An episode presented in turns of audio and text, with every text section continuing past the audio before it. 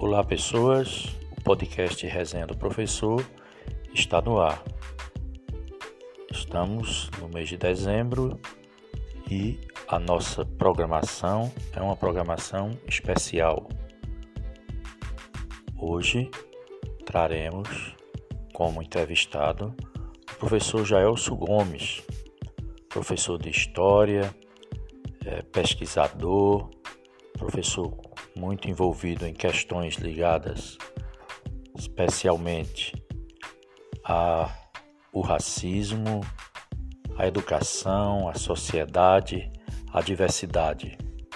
Inclusive, o referido professor recentemente lançou duas obras literárias e nessas obras literárias são tratados assuntos muito interessantes ligados ao tema do nosso podcast de hoje, que é educação, sociedade e diversidade. Então, conversaremos com o professor Jaelso Gomes, onde ele vai nos presentear com sua fala, com a sua experiência, com sua visão de mundo. É a resenha do professor na semana especial do mês de dezembro.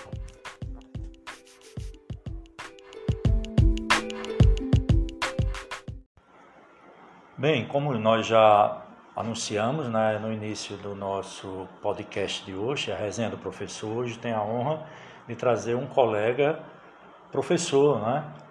E é um professor de história com uma visão é, de mundo né, visão de pesquisador.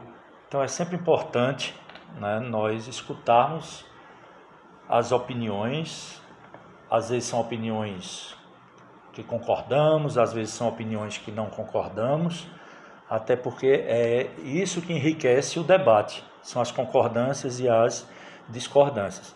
Mas como os ouvintes vão perceber, as ideias do professor Jaelso né, são mais ideias que nós podemos concordar que de fato discordar.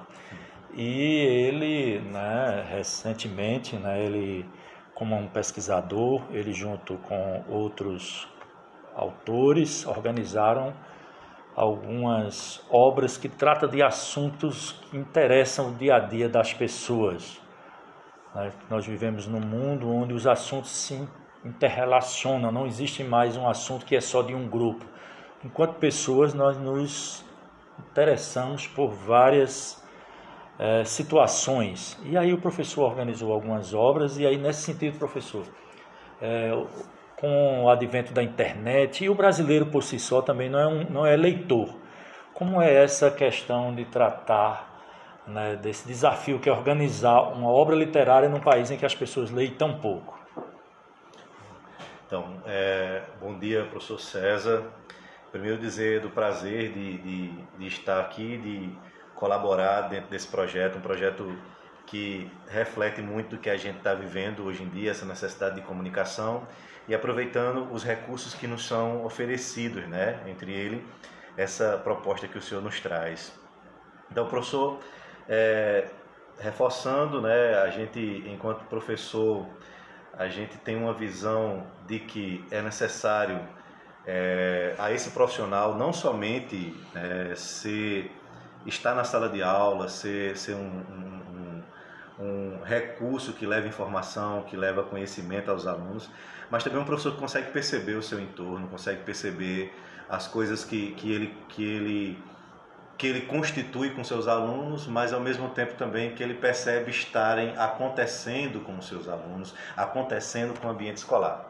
É, nesse sentido, né, é, a gente, é, professor Joséildo Cavalcante, professor Edson Silva e eu, a gente organizou, né, juntamente com outros autores, dois livros né, que foram lançados pela editora Oliver. Né, depois a gente vai deixar o link aí para quem quiser assim baixar, é, que tratam exatamente é, desses assuntos que são próprios da educação, que são próprios é, da sociedade, que são próprios da vivência entre os seres humanos, né? E aí dentro disso que o senhor colocou, dessa importância de se considerar opiniões, de se considerar outros pontos de vista, de se considerar outras possibilidades, de se entender o mundo.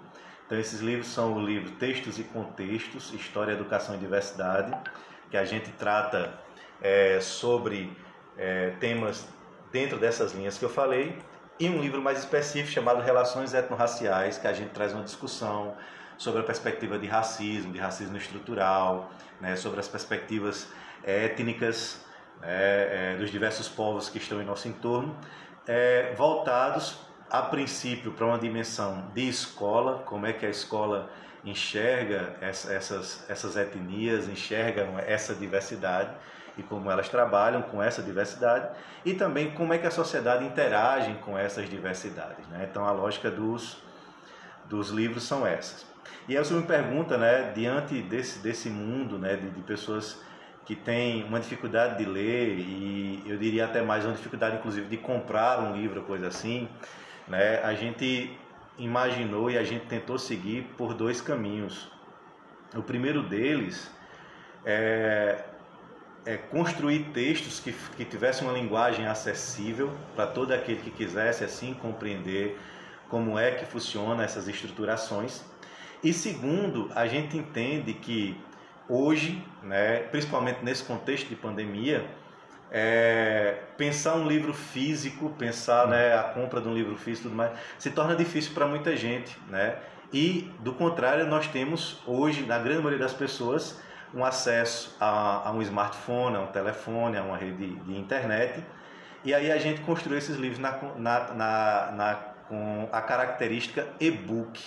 Né? Ele é um livro digital que está disponível para ser baixado e a gente entende que dessa forma ele se torna acessível para mais, para mais pessoas que queiram entrar em contato com isso.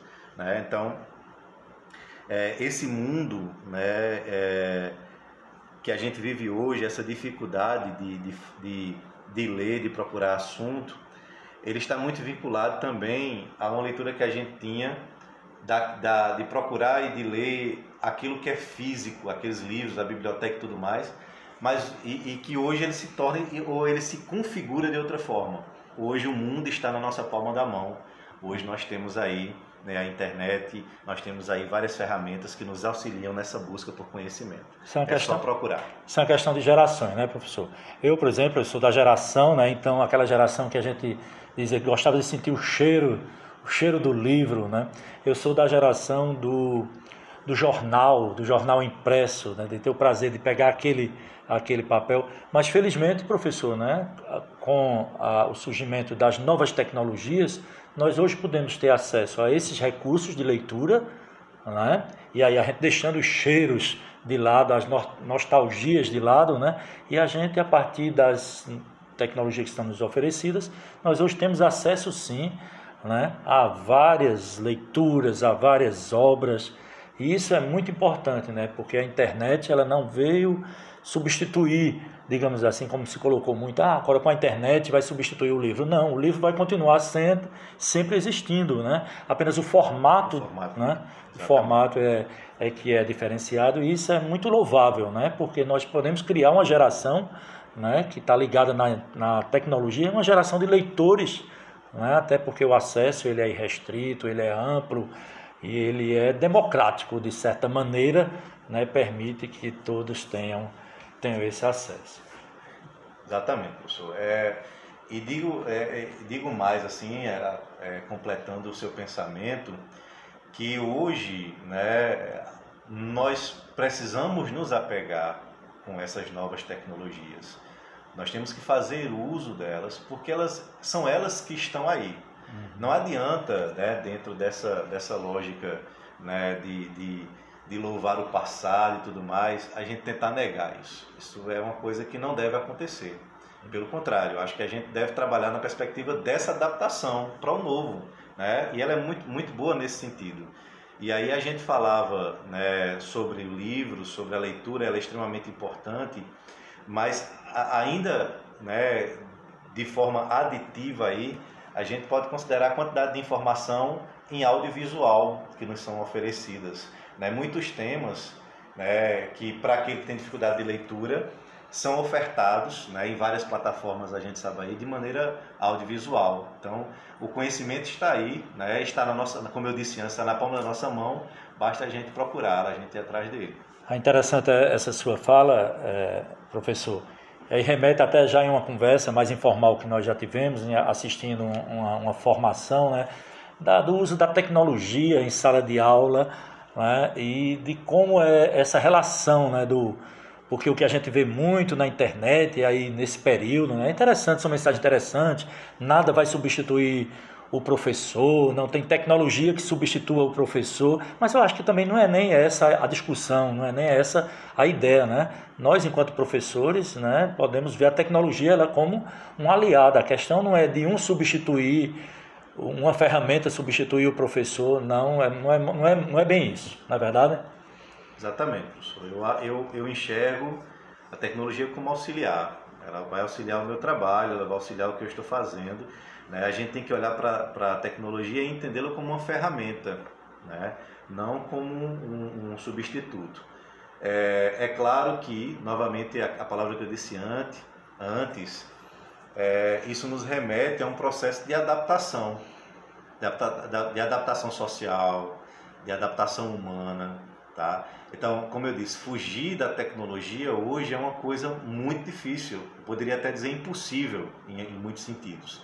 Né? Então, eu acredito que esse professor é, ele nunca será substituído, de fato, mas em contrapartida ele precisa também estar atento né, a, a, a se, a se aprimorar, se aperfeiçoar para usar essas tecnologias, para é, transformá-las em ferramentas do seu trabalho.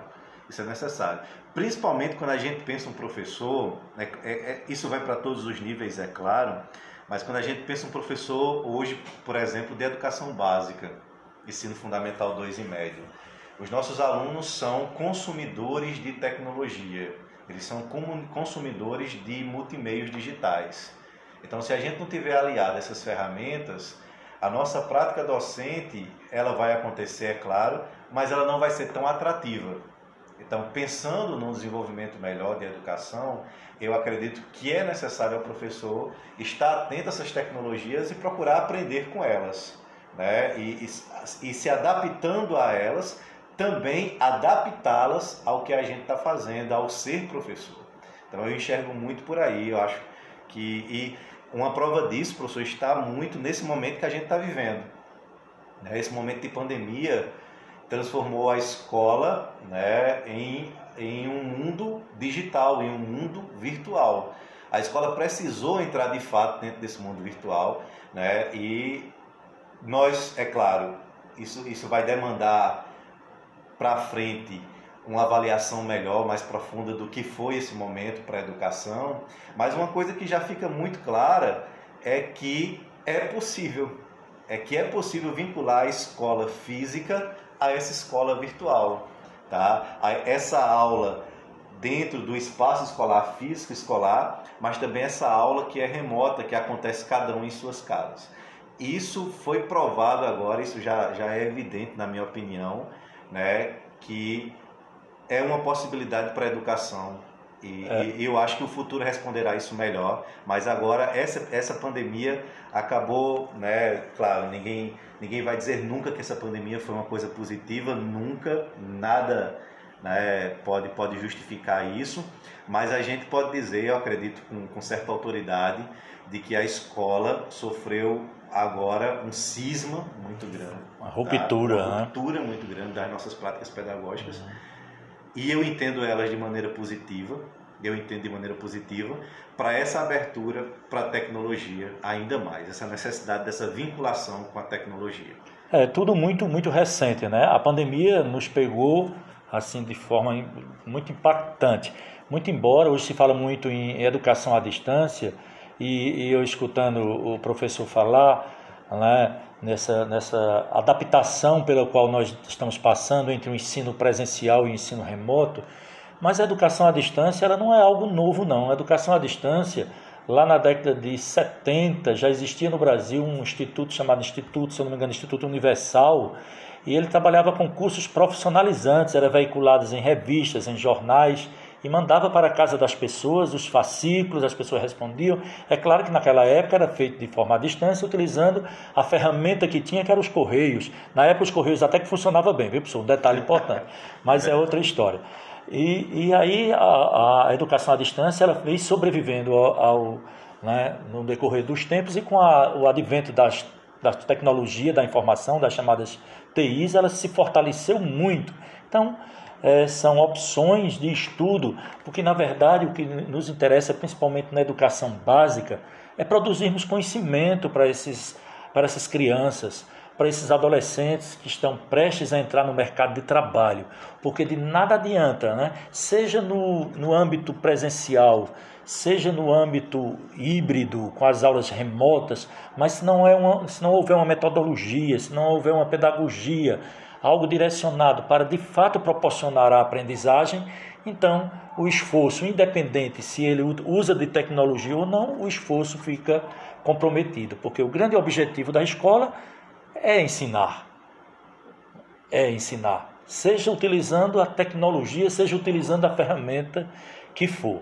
Então é nesse sentido muito bom essa, essa conversa que a pandemia de fato ela não traz nada de positivo para nossas vidas. Traz sim muita ansiedade né? em relação ao que, está por vir. Mas em termos de educação, né? os modelos eles estão passando por profundas transformações, novos paradigmas estão surgindo. Mas ainda voltando a alguns temas é, recorrentes, direto ou indiretamente à sua a sua a sua obra, né? a sua a obra que você juntamente com os colegas organiz, organizou, né? É, no, ultimamente no Brasil, não é bem no, apenas no Brasil, no mundo, mas a gente tem que partir da, dos nossos problemas locais. Né? Então a gente observa muito se falar em racismo, racismo às vezes em alguns momentos explícito, mas muito uma palavra que surgiu aí na mente das pessoas, se fala muito em racismo estrutural. E aí, professor, na sua obra, nas suas obras, há alguma, algum, alguma coisa que ilustre essas questões ligadas à cor da pele, né, a, esse, a esse movimento né, que no Brasil está tão intenso nos últimos tempos, né? Então, professor, é, falar, falar sobre esses assuntos para mim é, trazem uma carga emotiva né, muito grande, porque dentro da minha prática pedagógica, dentro da minha, da, da, da minha é, construção enquanto professor, quem me conhece sabe disso, há, há quantos anos né, eu venho, discuto, eu trago essas discussões, é, eu tento construir, junto com meus pares, é, uma proposta de educação antirracista, tá? uma proposta de, de é, é trazer para a cena a representatividade negra, a representatividade indígena, cigana, né, seja da etnia que for. Então isso é uma prática minha. É, aqui mesmo na Pedra, né, é, e aí eu abro um parênteses né, para saudar aqui a, a, gestora Genilda, tá, a gestora Maria das Graças, que trabalhei com ela. O senhor também era gestor na época no Amália, né, foi convidado à época para alguns projetos que a gente realizou nessas escolas. Sempre existiu na minha prática essa intenção de combater o racismo e, de, e, dentro disso promover uma educação antirracista. Essa é a situação. Então, dentro dessa obra, professor, principalmente no livro Relações Etnorraciais, Educa Educação, Ensino, História e Sociedade, é, existem vários textos de vários autores que trabalham exatamente é, em alguns aspectos, em alguns momentos, qual deve, qual deve ser a postura de, desse professor para uma educação antirracista. Em outros momentos, evidenciando como esses racismos aparecem e como eles se manifestam, como eles se perpetuam na sociedade, e ainda em outros momentos mostrando quais seriam é, é, alternativas para uma sociedade melhor. Então, vão se encontrar textos dentro desse, desse livro Relações Etnorraciais que vão trazer essas discussões de maneira muito, muito específica tá? e muito bem elaborada foi porque a gente organizou não, mas cada um uhum. desses textos foi muito bem pensado nesse sentido, de construir uma prática pedagógica que fosse diferente. Então, justificando essa, é, essa luta antirracista é o meu lugar de fala. É o lugar onde é, eu dediquei minha vida, tá, professor?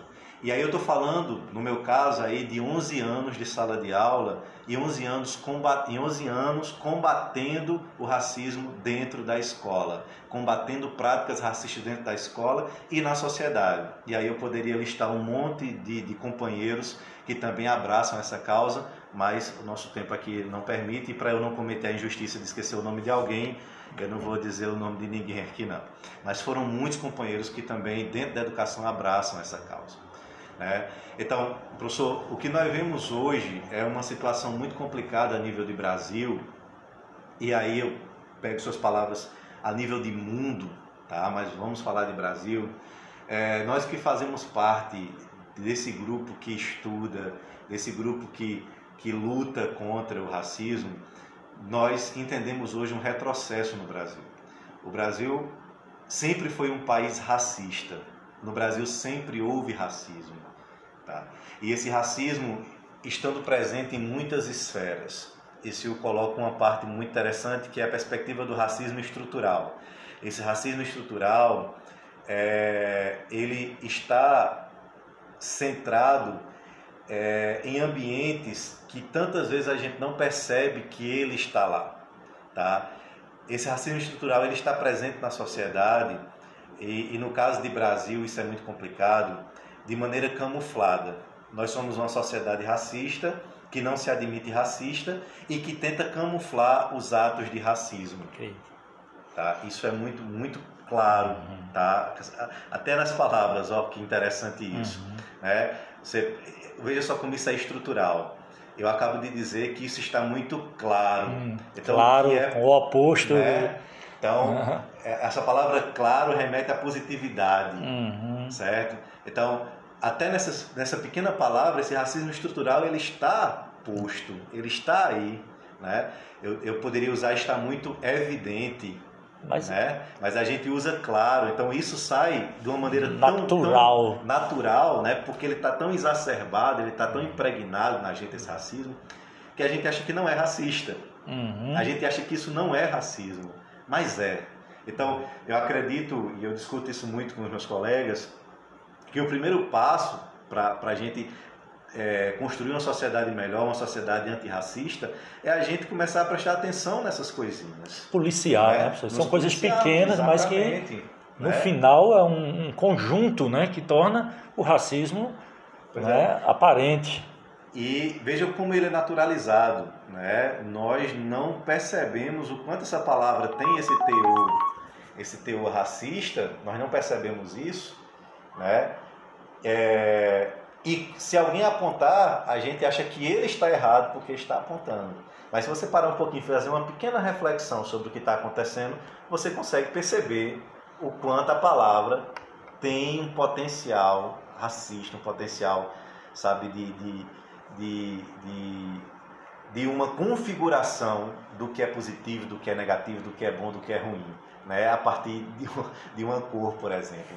Né? Então, esse racismo também, professor, é importante dizer, eu, eu faço questão de destacar isso aqui, é, ele é muito forte, talvez é onde ele se manifesta de maneira mais forte e mais cruel, em relação à negritude, em relação à perspectiva dos afrodescendentes, dos afro-brasileiros, mas ele também está presente em outras esferas.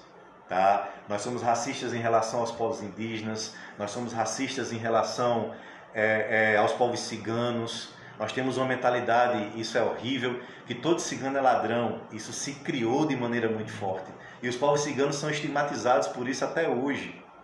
Tá? Nós criamos uma mentalidade que todo, que todo índio é preguiçoso, isso foi muito bem construído. Tá? Isso não é um fato. Então, essas estruturas de racismo, elas estão tão impregnadas que a gente interpreta elas às vezes como brincadeira, como alguma coisa que não é. E aí eu falei tudo isso, professor, para entrar nessa discussão do que está acontecendo agora no Brasil. Né? Nós vemos uma pessoa lá no Estado, vamos falar dos Estados Unidos primeiro, uma pessoa que foi lá é, assassinada por um militar. Não vamos entrar nem nessa discussão dos militares. Da, da polícia, né? né? A, lá por a polícia militar, lá nos Estados Unidos. É, matar um cara né, sem uma justificativa correta, certo? Mas eu vou dizer um caso mais atual. Né? Antes de ontem, uma empresária, salvo engano, no Rio Grande do Sul, agora não me recordo, me perdoem, é... um rapaz contratado de uma empresa estava descarregando um carro, lá um chapeiro, né? o nosso antigo chapeado, uhum. descarregando um carro. A empresária chega e disse: Eu não quero esse preto aqui na minha loja, não. Aí disseram, ah, mas ela não foi racista, todo mundo. Não, olha o critério que ela usou para dizer que não queria o cara na loja. Uhum. Não queria porque ele era preto. É. é. quando o racismo estrutural mostra a sua face mais explícita, né? Quando vai é direta, o, racismo direto, e a gente for ver os exemplos, são inúmeros, né? Nossos jovens estão sendo assassinados né, por uma polícia, e aí eu volto a, a insistir também, né? Não, não, não estamos aqui fazendo julgamento da da polícia. Estamos falando de uma situação, né? Então, boa parte dos jovens, nas né, estatísticas mostram até 29 anos de idade que são assassinados pela polícia. Né? Então, são jovens negros, pobres e negros. Né? Em, outro, em outro momento aqui, já no nosso podcast, eu digo que é, é eu digo que é, é, muito fácil a gente encontrar uma empregada doméstica negra, é muito fácil a gente encontrar outros profissionais que teoricamente, não verdadeiramente, são de, é, de pertencem a categorias inferiores e que são negros e dificilmente a gente encontra um negro médico. Por que será que os negros não podem ser médicos? Os negros não podem ser juízes? Então são questões que são, ficam muito claras né, na, no dia a dia, a gente observando que esse racismo de fato ele, ele existe. Então, Professor, é claro que essa discussão ela é muito maior, é uma discussão que merece outros podcasts eu me coloco à disposição para a gente conversar sobre isso. Mas desde já agradeço a oportunidade e é, reforço que nós precisamos ter um pensamento não somente de evidenciar e, e, e dizer a ah, luta contra o racismo, mas é preciso ter uma ideia antirracista. E digo também, professor, se acorde, professor precisa ser pesquisador, professor precisa entender o que está acontecendo e escrever sobre isso e colocar isso no papel. Esse professor ele vai fazer a diferença. Quando esse professor passa a ser analista, quando ele passa a analisar o que está acontecendo, ele consegue pensar sobre aquilo, nós estamos construindo uma educação melhor. Então, eu também falo aos meus colegas, pense, se pensem enquanto pesquisadores, se pensem enquanto alguém que pode produzir conhecimento, repassa conhecimento, constrói conhecimento, mas também produz conhecimento. Esse professor é possível fazer isso.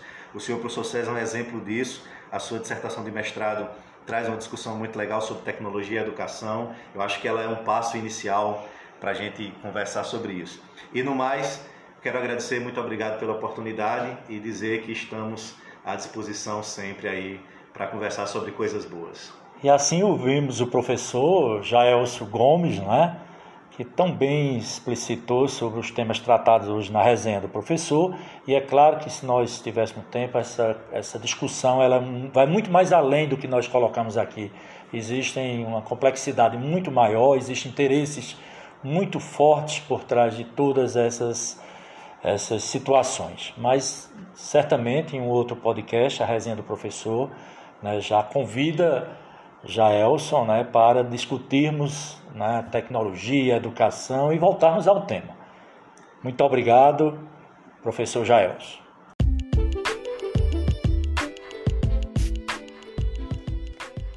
E assim, após essa conversa muito interessante com o professor Jaelso Gomes sobre temas relevantes, educação em tempos de pandemia, tecnologia, racismo, de fato foi um momento muito oportuno para conversarmos sobre temas tão importantes.